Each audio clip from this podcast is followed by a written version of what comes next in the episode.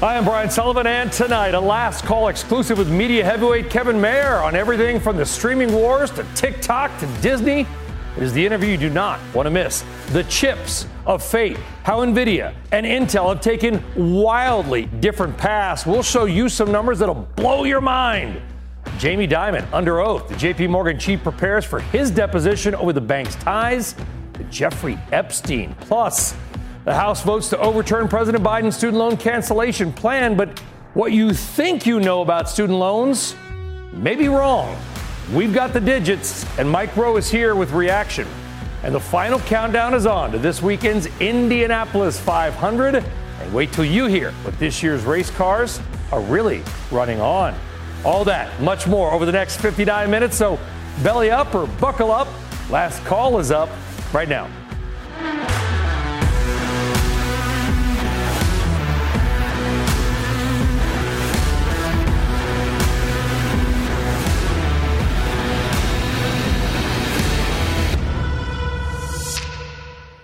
Hi, everybody. I'm Brian Sullivan. Good evening here. Good afternoon, as always, out west. Now, we are going to get to all those stories shortly.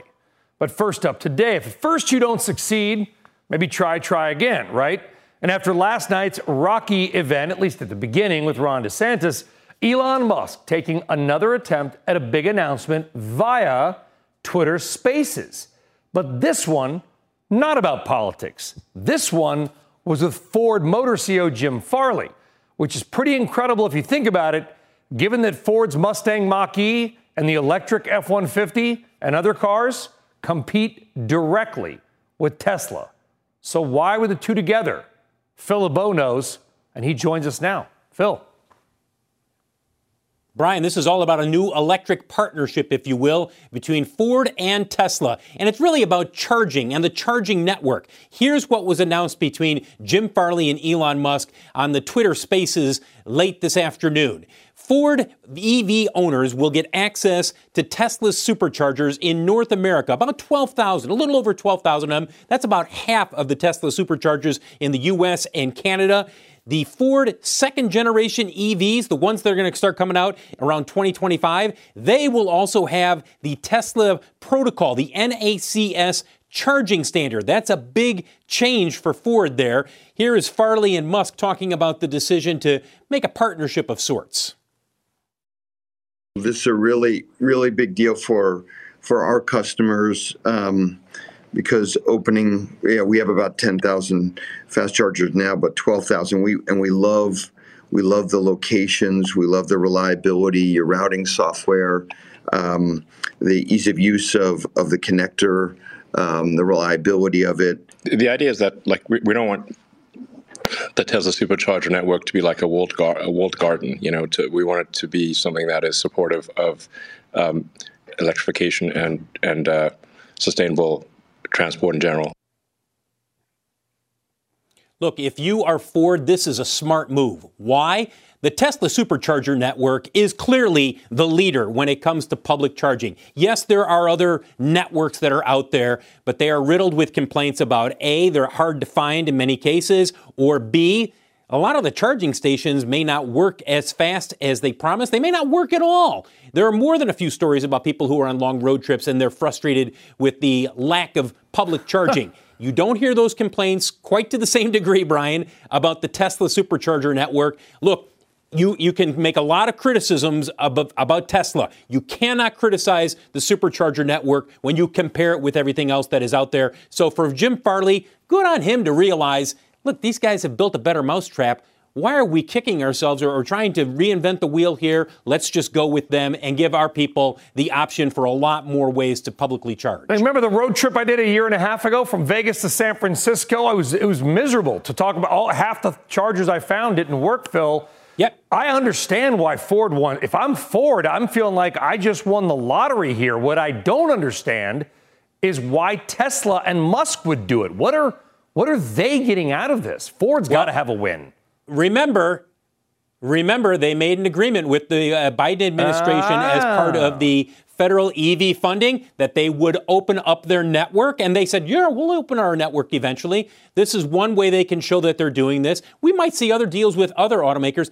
And at the end of the day, Brian, This is a great way for you to say, we are the kings of the hill. And so what if there's an, an F 150 Lightning charging up at a, at a Tesla supercharger location in the future? Those F 150 Lightning folks are going to have to look at a lot of Teslas around them. That's it. It is great exposure. And, and look, if you're Elon Musk, this is a no-brainer deal, and and for Jim Farley, it's a smart move. But is it is it possible that this deal, to your point, Phil, while being packaged as goodwill and a partnership, was if not forced, nudged harshly by the White House? I don't know if it was nudged by the White House. I think it's the reality of the situation. Look, you have two charging networks here, and I'm not, not going to get wonky on you. You've got Tesla Standard, NACS. Yep. You've got the other automakers, all the other automakers with CCS. It's a little bit like Betamax and VHS I, back in Android. the day. iCloud Android, right? Yeah, it's sim- very similar, very similar. And what Ford is saying here is, boy, these guys have a ton of chargers here. Why, why are we penalizing our people? We'll give them an adapter and then they can use those. And in the future, you'll be able to use either one if you're a Ford owner. Phil LeBeau, big story there for Ford. Stock popping a little bit, by the way, up about a half or six tenths of 1%. I'm sure you'll do more on it tomorrow as well. Phil, thank you very much. All right, let's dive further into this with us tonight. Mark Fields, former president and CEO of Ford, and a CNBC contributor, and Gordon Johnson, founder and CEO of GLJ Research.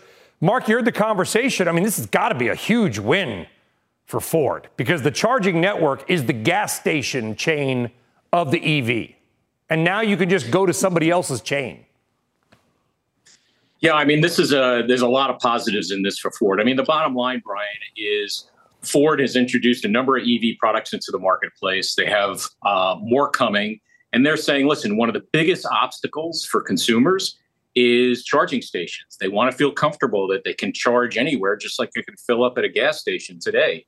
So for Ford, they get more locations, and as as as Phil just mentioned, you know the the existing charging non Tesla network it has real reliability problems. Uh, you know, chargers being it's down, it's awful. Working. It's awful. I've done a number and, of road trips. It's terrible. I'll tweet out my yeah, exactly. segment again later on after the show. So it just takes away one another one of the obstacles. So for Ford, I think this is a big win, and as, as Phil said, for Tesla, it reinforces them as the leader.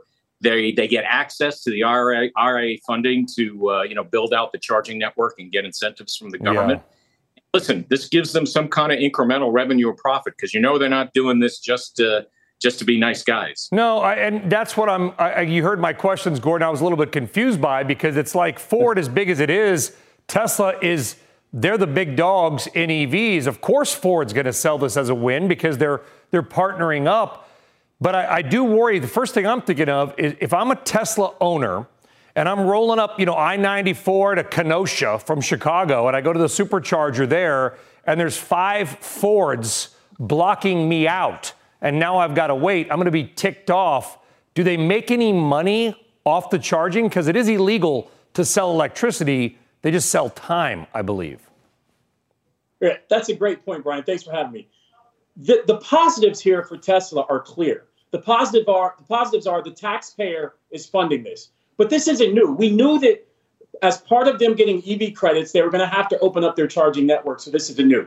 The negatives, though, and I know you're going to say, of course, you're going to say this, but far outweigh the positives. Let me explain. One of the key hurdles for buying an EV car is range anxiety. Range anxiety. And now that you can buy a Ford car and have access to Tesla's network, that literally gets rid of one of the only moats that Tesla had left. Keep in mind, Consumer Reports ranks Tesla's cars with respect to reliability near dead last. JD Power ranks them last in reliability. And what question mark the similar outfit in, in, in the UK ranks their cars last? Other cars have better interior, equal or similar real world, real world range, and better serviceability. So the fact that Tesla, in our view, this is being forced by the U.S. government, is being forced to open up their um, supercharging network, I think is a negative because now you're going to be less inclined to buy that Tesla car and you'll go buy that Mach E, which better interior, similar, better range, et cetera. So I think this is overall a Mark, negative for Tesla. Very good for Ford. Listen, you know, beauty's in the eye of the beholder. I will say it. I am not a fan of the Mach E styling. I think it looks kind of like a a gremlin and a Kia had a, had a child. But uh, that said, do you think this will pop Ford's EV sales, to Gordon's point? Well, I think on on balance, it's a positive, right? Because you're you're taking away, you know, one of the obstacles beyond just introducing the product.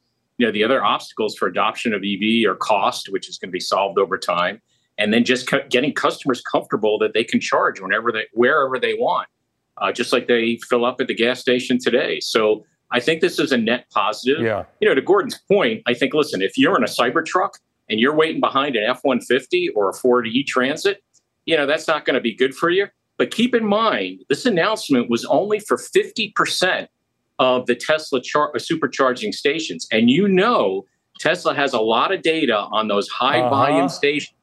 So I'm sure they're keeping those, you know, it won't be the, it won't be the one off I-94, right, in the Mars Cheese Castle in Kenosha. It's going to be like, oh, you can use our charging network in Pollock, South Dakota, just under the North Dakota border. That one's wide open for you guys. Listen, we'll see how it goes. It's an interesting move. Uh, big win. I can't see it as, as a non win for Ford. It's got to be Mark Fields, Gordon Johnson. Guys, thank you both very much. Couple quick programming notes, by the way. Stick around after last call tonight. If you did not catch David Faber's wide ranging interview with Elon Musk, you're going to get a chance to see it again. We're going to air the whole thing 8 o'clock tonight. Really fantastic interview by David. Elon Musk, he did these long pauses, very thoughtful, really interesting interview. All right. Tune into Squawk Box, by the way, tomorrow morning because that guy that we just heard from, the CEO of Ford, will join Squawk 8 a.m. tomorrow. Up next, oh, this show's not done yet. Up next, Twitter's new CEO may have a surprise up her sleeve. And the last call exclusive with former TikTok CEO Kevin Mayer is the time running out for TikTok in America. Stay with us.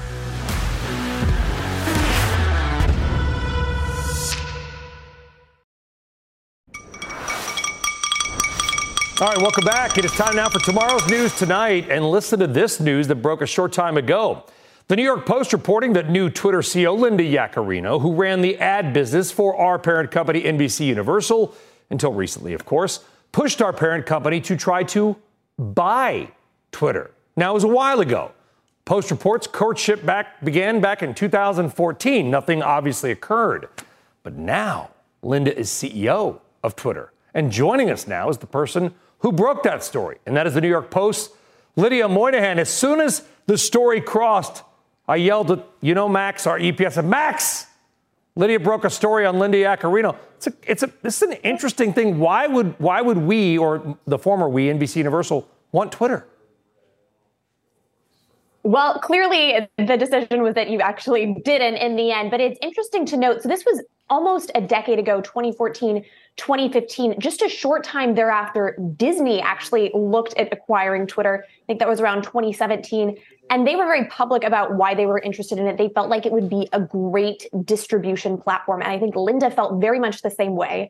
And now we're seeing that is how Twitter's being used, right? The Twitter's trying to attract personalities and talent to the platform. And I think that was Linda's vision at the time. Now, she actually created a formal presentation and presented that three separate times to executive leadership pushing this acquisition. Now, there just wasn't an appetite at the time. They didn't go so far as to retain bankers, but this was something that she really had a vision for almost a decade ago. So it's do we really know Lydia? Do we know if it's we? And now she's helming it. Do we know if we, meaning NBC Universal slash Comcast, didn't want to buy Twitter, or Twitter was not interested to be sold?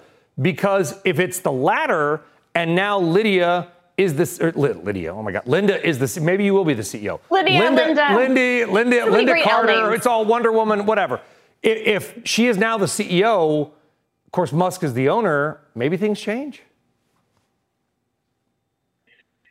Wait, what are you saying, Brian? That that now maybe there's going to be another NBCU partnership? If she loved the deal when she was at NBC Universal, now she's on the other side. Maybe you think there's a possibility she would try to make the sale from the other side. Oh, that is way above my pay grade. Who knows? I mean, things have changed dramatically in that time. I think at the time, it was something that NBCU discussed internally. I also know that Twitter was shopping themselves, but I do not believe it went so far as for them to actually have conversations about what that would look like. But I think the point we really paint in the article is the fact that even though this happened really briefly, we understand it was a 24 48 period between when Musk offered her the job and she accepted it. She was thinking about Twitter and figuring out ways that maybe there could be synergies between NBC, all news networks, and, yeah. and Twitter as well. So I think the point that they're, you know, a lot of these folks are realizing is that she obviously is known for uh, her ad expertise, and that's her background. And yet she also has done a lot more than that. Um, and again, has just been thinking about the potential that Twitter has for almost a decade. Well, and knows must know the numbers as well, and we'll see what she turns it into. It's going to be exciting to watch all these spaces, according to Musk, millions of people, whatever, lining up to join. We'll see. Lydia Moynihan, thank you for joining us. Read that story in the post. Appreciate it, Lydia. Great to see you, Brian. Thank all you. All right.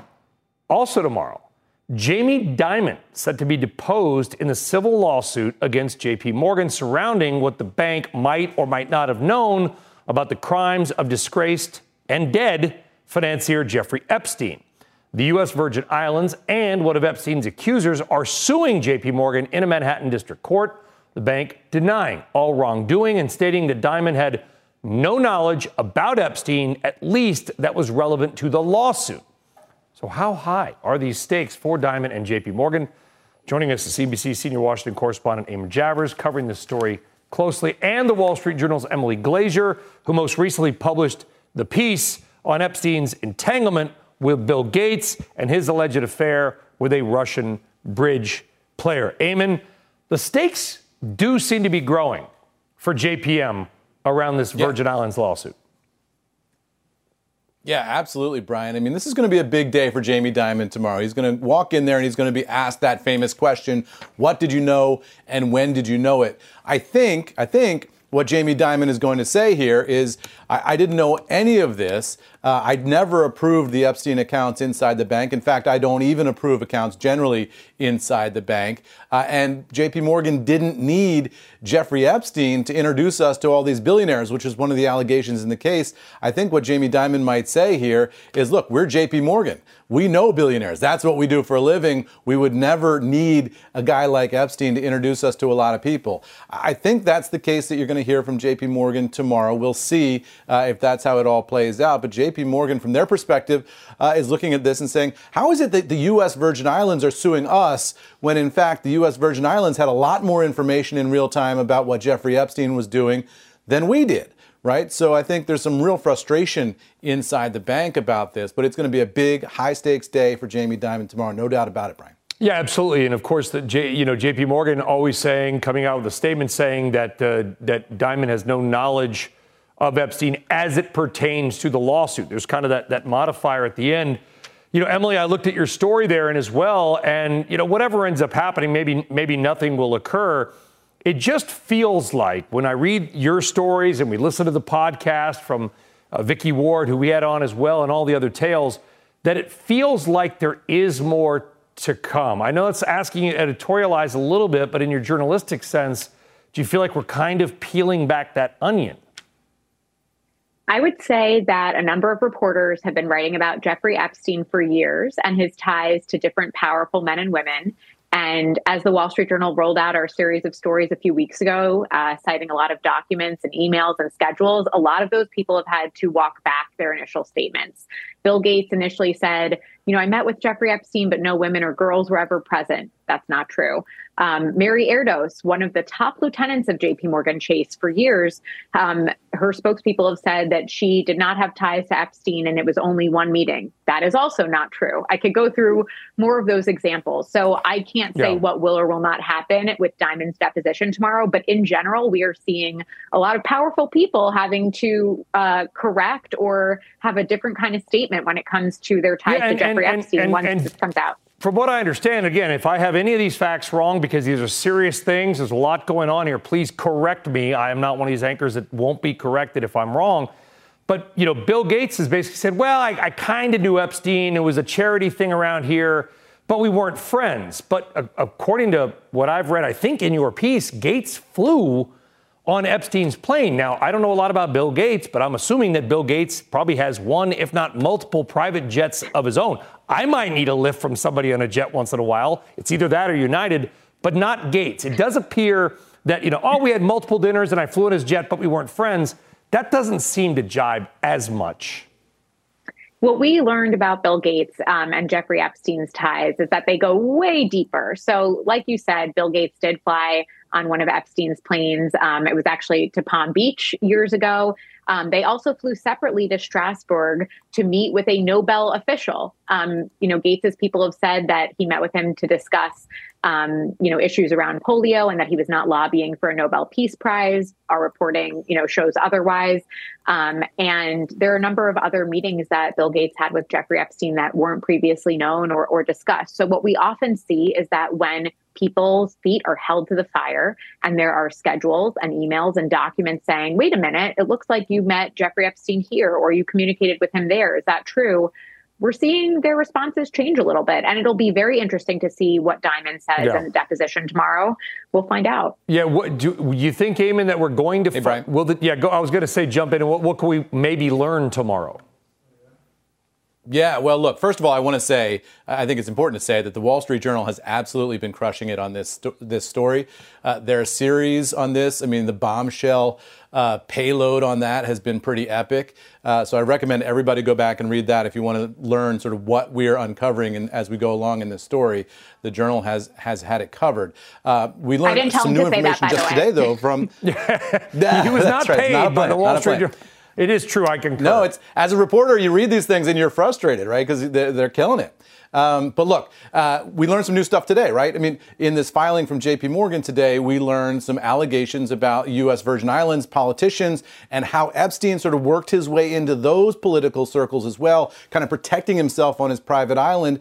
Uh, we, we learned allegations that uh, he paid for the school tuition of the governor and the first lady. We learned that the first lady of the U.S. Virgin Islands allegedly uh, was helping get visas for some of the women that Epstein was bringing to the island. Uh, we learned a lot more detail about how exactly Jeffrey Epstein worked with the Port Authority officials uh, in the U.S. Virgin Islands, who, of course, had access to the airports and controlled uh, when his jet could come in and not come in and all of that. So uh, you can see from JP Morgan's perspective, putting this document dump out today ahead of tomorrow, saying, look, uh, you know, these folks at the U.S. Virgin Islands were deeply enmeshed in this stuff. It certainly yeah. wasn't just up, us. So they're muddying up sort of both sides here. Um, yeah, Eamon and Emily, thank you. By the way, a guy that was a math teacher at a girls' high school in Manhattan got a mid-level job at Bear Stearns and then had a $50 million townhouse shortly afterwards.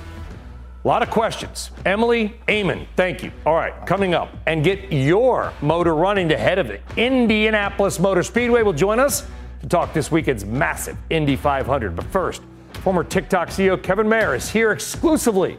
We'll talk streaming, his new Candle Media, Reese Witherspoon, the future of the app, and more. Stick around.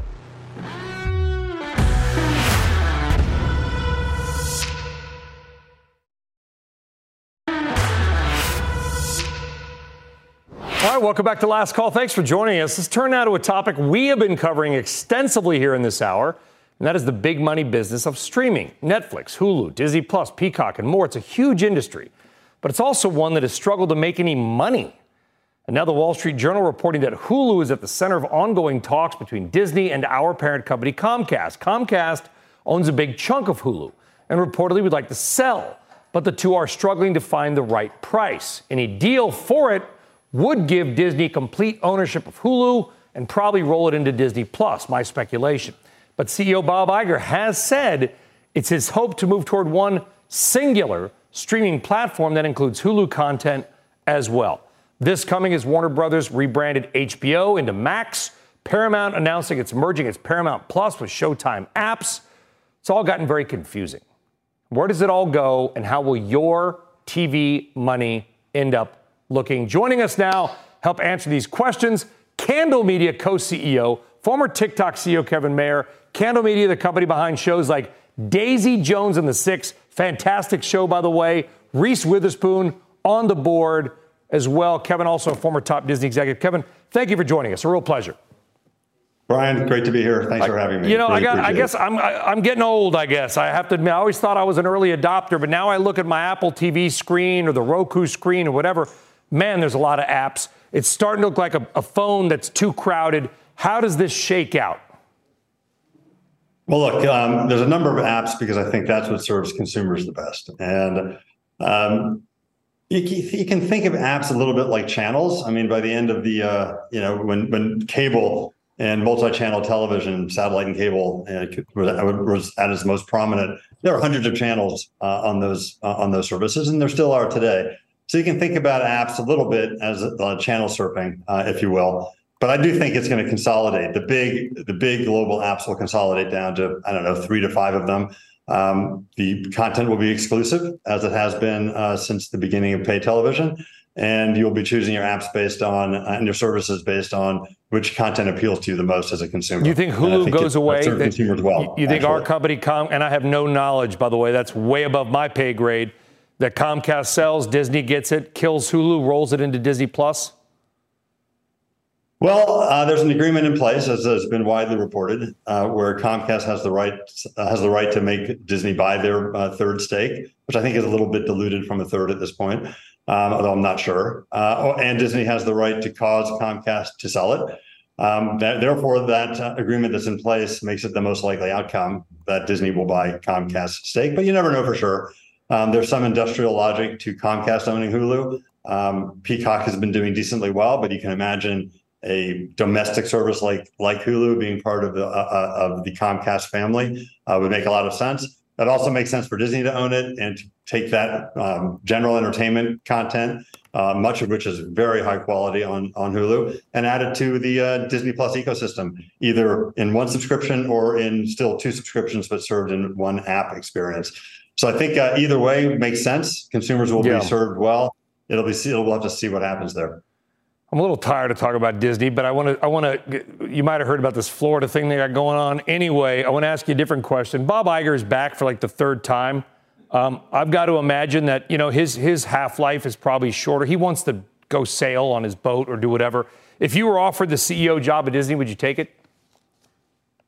Well, that's a very direct question. Look, I was at Disney for 27 years, and I have great things going on in my uh, professional life right now. Candle Media, which is a modern media company backed by Blackstone and Blackstone's limited partners, is doing really well. I feel like uh, I have a lot more to do here at Candle. And I'm also a, a partner at Smash Capital, which is a growth equity fund. And I'm enjoying my life. I'm enjoying my professional career. Disney is a very alluring. Um, they were to, uh, you know, so I have no direct answer to that, um, actually.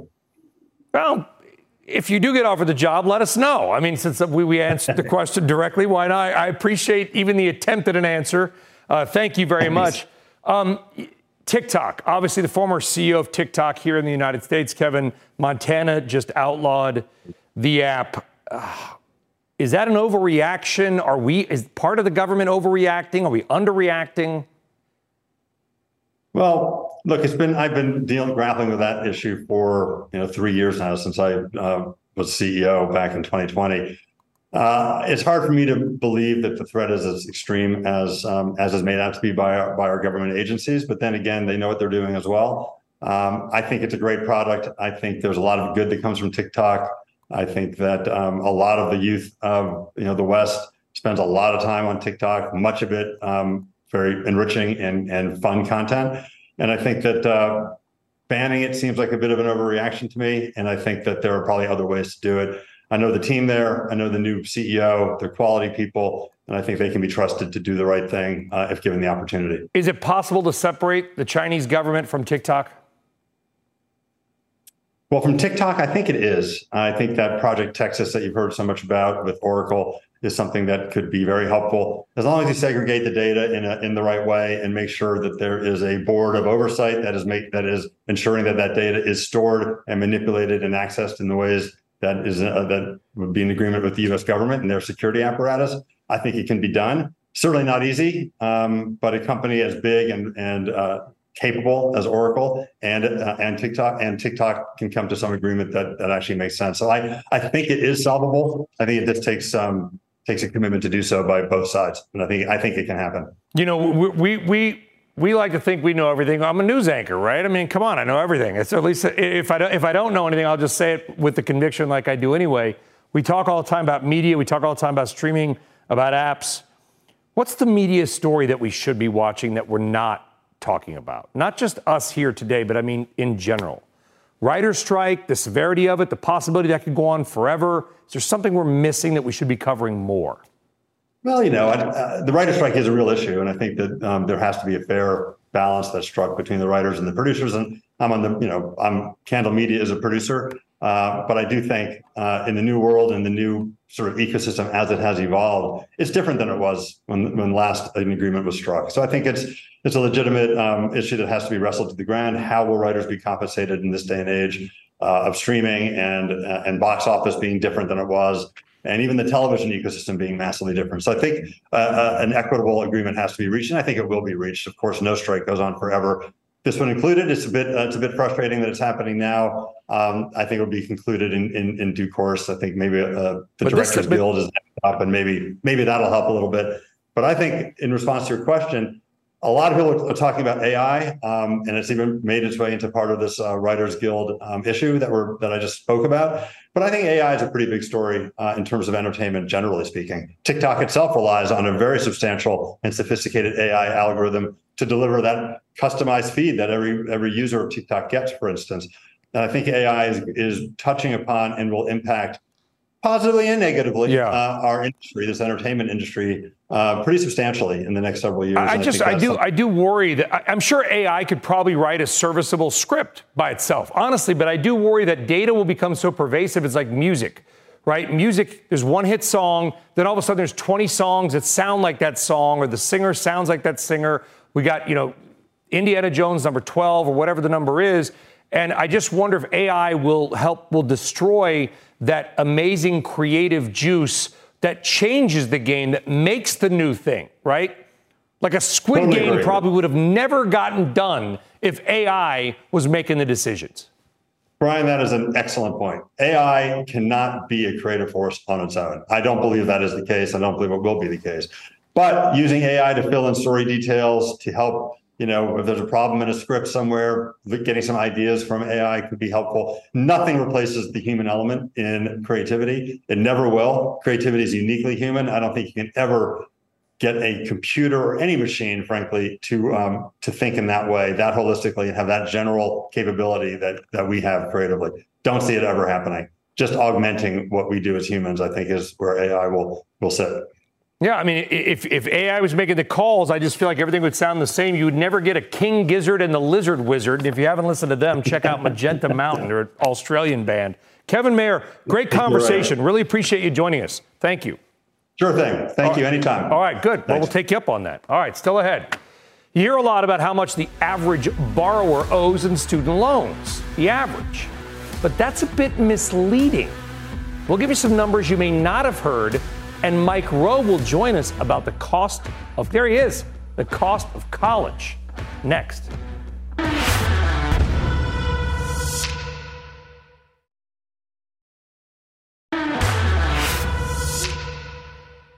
right, welcome back. The battle over student loan debt escalating. President Biden wants to cancel billions in college debt. A lot of people support that. The GOP is wildly against it. A lot of people support that.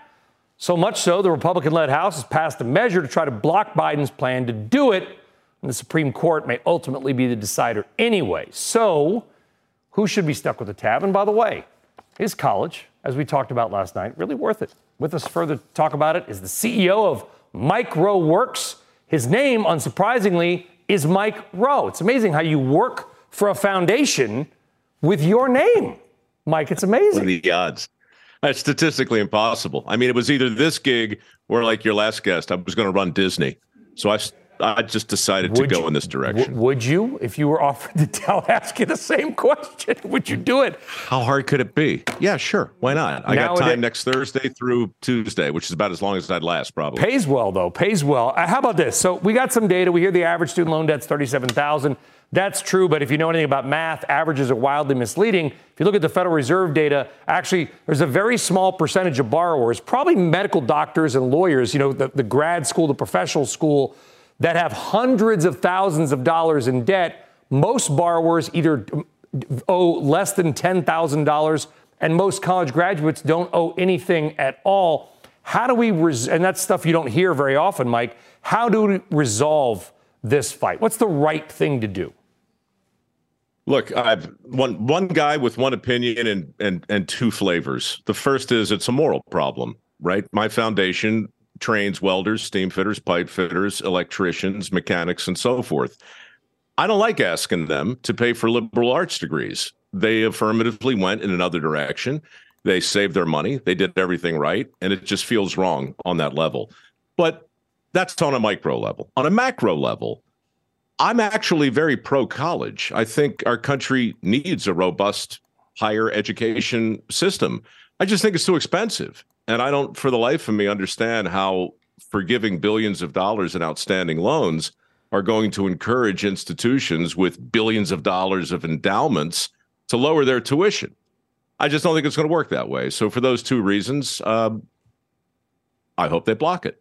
Yeah, and I think the I think the moral hazard argument is twofold. Number one, if you are a borrower who borrowed to go to college and you've paid it off, or you paid your kids off, and you maybe, or maybe your kid or you went to a quote lesser school, right, in state, whatever, because you wanted to go to a better school, but it was just too expensive, because you could pay it. There's that argument, and then to your point, sure, if I was a truck driver or a welder right? and I want to open my own welding shop or buy my own Kenworth tractor. I'm borrowing hundreds of thousands of dollars. Where's my break? No, we're not going to give you a break on the F 150 that was a critical tool in building the studio that you're sitting in right now, right? I mean, the same thing with this house. We a diploma is a tool, a truck is a tool, a jackhammer is a tool. We get to decide what we're going to forgive, what we're going to subsidize, and not. But look, that's an issue for sure, and it's right in front of us. But it's all connected to other issues too, right? Like nine and a half million open jobs that don't require four year degrees at the moment, but training instead. $1.7 trillion in outstanding student loans. I mean, look, no matter how you slice it, we're we're lending money we don't have to kids who are never going to be able to pay it back to train them for jobs that don't even exist anymore. So yeah. we can't just I'll forgive it. You're forgiven, but I, I'm not comfortable just paying it off. And your foundation has given out more than $7 million, I believe, probably more than that, to folks that are trying to build these careers. And by the way, given the, the, the, tens of billions given out around America for things like HVAC to schools, I would imagine you could probably become a millionaire if you became an HVAC expert, Mike. You know what I mean? I, well, I got 1,800 people who have gone through our program over the last 10 years a big chunk of them are making six figures in the skilled trades. Uh, we just launched a PR campaign. You'll be seeing their faces all over this coming year. We're giving away a million dollars every six months for work ethic scholarships, specifically for the skilled trades. Mm-hmm. So, look, it, I I think there's a it. It's such a big problem that you've brought up. It's not just student debt. Everything is connected. Next time I'm on, Walk it all the way back to the decision to take shop class out of high schools. That's when things started to unspool, yeah. and that's when the unintended consequences really reared their ugly heads. It is. It is absolutely. Uh, the foundation is www.mike. Do I still have to say www? MikeRoweWorks.com. What what year? HTTP colon backslash backslash two slashes. Uh, which which way point, is the slash? Umlaut. MikeRoweWorks.org. Thank you. Got you. a million bucks. We're giving it away. Go get some. Mike Rowe, thank you. All right. Once we dial up our AOL modem, we'll go check out that site. All right, can Ron DeSantis woo big business in his presidential bid? We're going to hear from David Sacks next.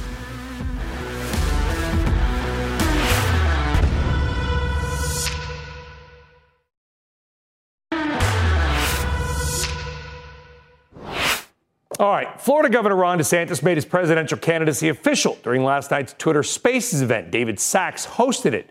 The billionaire tech investor is emerging as a force in politics. We spoke with him today and asked if he felt the slow open of the Twitter Spaces impacted DeSantis' debut once we got started it worked perfectly we you know as you mentioned the the app crashed initially because we had over a million people banging down the door to try and get into a twitter space which is kind of unprecedented for a you know presidential uh, uh, candidate's announcement. And but then you know once we kind of got going, it started about 15 minutes late. It it all worked perfectly. The audio was perfect. And since then, the the tape has gone viral, and people can listen to it on Twitter. And there's something like over six and a half million uh, views already for uh, for his announcement in in one room. So yeah, the, all this media attention has done nothing but elevate the uh, the the the sort of the the room that we did, mm. and and I think that you know once we got started, he was very articulate, he was very crisp, he was very good on policy, and he was totally unflappable about the whole thing.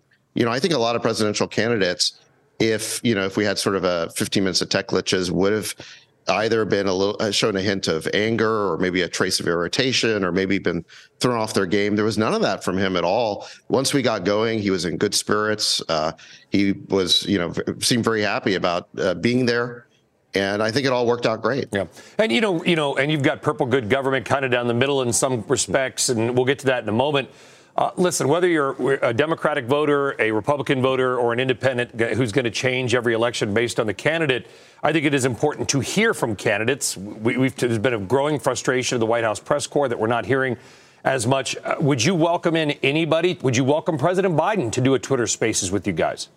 Yeah, absolutely. And Elon said that at the uh, at the end of the show, we basically extended an open invitation to any other presidential candidates who want to come on. So yeah, absolutely. Uh, this is very much uh, the the idea here is to create uh, kind of a, a live town hall experience where uh, Twitter users get to interact with presidential candidates, and you get uh, just a whole different level of kind of intimacy and authenticity when everyone is together in one room like that. There's really nothing like it through traditional media. Yeah, it's an interesting, uh, certainly an interesting concept. And Elon tweeted out that the you know signups were booming. I know your business is not Twitter, but I'm sure you communicate mm-hmm. with Elon. Do you think that Twitter did add a, a big number of users from yesterday's event? People that realize, hey, maybe I should be on Twitter. I'm not, but maybe I should be. The the feed created this was worldwide news. I mean, the feed I've never seen the feed like it. I mean, I'm a longtime Twitter user uh, for something like 15 years, and I've just never seen the way that this went viral. So I think all this attention has, at the end of the day, been nothing but good for uh, Twitter, and I think it's going to be good for the DeSantis campaign. I mean, look at all the attention this is getting because we started 15 minutes late. I think there's sort of a hysterical reaction here on the part of traditional media, which wants to portray this somehow as as a disaster. But um, but I, I, think that a lot of that is coming from a place of, of insecurity. I think there's a lot of people in traditional media who don't like the idea of Elon disintermediating them. I don't think they like the idea of social media playing this kind of role in competition to what they historically have done. Uh, so a lot of this is sort of um, is sort of a, a, tech backlash, but I think that the attention this yeah. is getting uh, is well, um, President, show, President Biden. It, President yeah. Biden relaunched his campaign through a video, and he didn't have yeah. some big splashy event talking to the White House press corps as well. He did it, uh, you know, using media, digital media, mm-hmm. albeit in a different way. Obviously, you're helping Completely. you're helping Governor DeSantis here uh, David, but I was reading a Puck article. Would you also support other candidates, RFK Jr., for example? Yeah, I am supporting RFK Jr. I've um, we haven't done it yet, but I've agreed to host a, an event or, or, fundraiser for him. So yeah, I'm excited about his candidacy in the uh, Democratic Party lane, and I'm excited about uh, DeSantis in the Republican Party lane. And just more generally, I think that polling shows that more than two thirds of Americans are not inspired by a repeat of the same choice that we had in 2020. In fact, I think something like two thirds say that they're fatigued by that idea. So I think people want a different kind of choice. And yeah, I'd love to see a DeSantis Kennedy matchup or uh, some part of that. Last question there, David. Have you talked to Governor DeSantis? Say, hey, maybe we need to cool it a little bit with this fight with Disney. It's, it doesn't appear to be a, a, a win-win situation for anybody. But uh, what do I know? Well, I I asked him that. So you know, in the in the uh, Twitter space that we did, I asked him, has this uh, fight with Disney gone on for too long? After all, you did beat them on the parental rights bill. And what he said is, look, this is not a fight that I chose. They're suing the state. I just think that all uh, corporations need to be treated equally. And Disney has special privileges in the state that go beyond what other theme parks like Universal are getting. So his view is that everyone needs to be, all these big corporations need to be treated the same. And the, the, irony is the Republicans used to be attacked by the media for being kind of country club Republicans who were in the pocket of big business. Here you have a, a Republican who just wants to treat all big businesses the same, and he's being attacked by that in the media. So I think he made a, a salient response on that issue. All right, thanks to David Sacks. All right, let's wrap with this. It is the best time of the year. No, not spring. It's the Indy 500 this weekend. And this year, there's a new kind of energy behind it. Literally. Mark Miles, head of Penske Entertainment, which owns the Indianapolis Motor Speedway.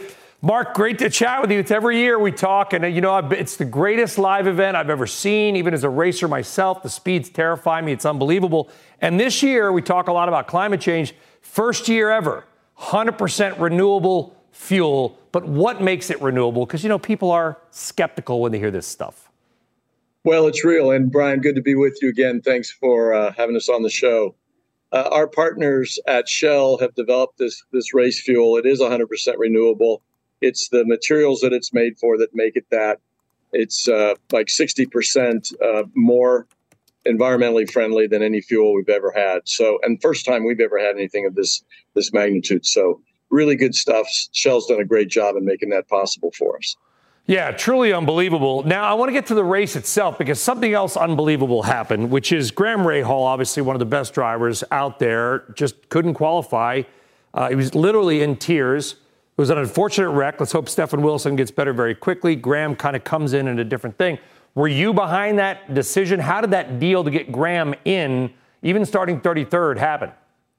No, we, we didn't engineer it. And frankly, I'm not sure we would have been audacious enough to write this script had we thought of it. But for uh, from from uh, Graham's point of view, to get bumped out of the race was tragic. Really ripped him apart, I think. And then 24 hours later, he's in the field through these difficult circumstances. So great thing. Lots going on behind that. You know, he has to move from his lifetime of racing with Honda to Chevy. But the two team owners put that together, and you know, it, it's just a tremendous script. Yeah, truly uh, unbelievable. And the speeds. I, I mean, I, when I went to the Indy 500, I've been to many car races. I've raced SCCA for 25 years, Mark. I couldn't. I was terrified how fast these guys are going. We have two that are in the 234s. Alex Palou and Rinus VeeKay are over 234 on an average speed. Is there a is there a period? Of course, Mark Donohue was almost that fast back in the 70s with with with uh, with Roger. Is there? A, are we getting to a point where we just can't go any faster soon? Is this? Are we reaching the peak? No, I don't think so. You know, the we're the, the team owners, the engineers understand this car. They've had experience with this car for the few, for a few years, and they just keep getting better and better uh, I, I, think it continues to improve or to go faster incrementally. And yeah, the two the th- the numbers you quoted, Brian, you know, are a four lap average. These guys are hitting 240 miles an hour out on the track during qualifying. It's it's amazing that they can do that, and they'll be doing speeds under that, but like that during the race when they're three abreast, inches apart. It's it's just unbelievable. With, with almost no rear wing. I mean, the drag coefficient on these cars has got to be almost nil. You know, listen, I was there the year Alonso came in, Fernando Alonso. He took the lead at one point. I think 400,000 people got up and screamed. Obviously, you've seen the success of Romain Grosjean, who will get, by the way, his first win pretty soon. I'm sure he keeps keeps notching these seconds. Are you getting a lot of interest from drivers F1 drivers, current and former other drivers around the world who maybe don't want to run the full Indy season, but are interested in the 500? Yeah, for both, both the 500 itself, but also the IndyCar season. You know, not every driver can compete at the front of the grid in Formula One, and team owners and drivers who are great want to be here because it's more of a driver series.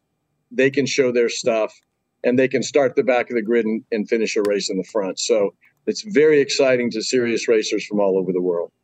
And it feels like, Mark, as a longtime viewer, that the, the, the, awful split between CART and Indy, I'm going deep in the weeds racing, is finally healed. Like Indy's back to, it's back better than ever, right?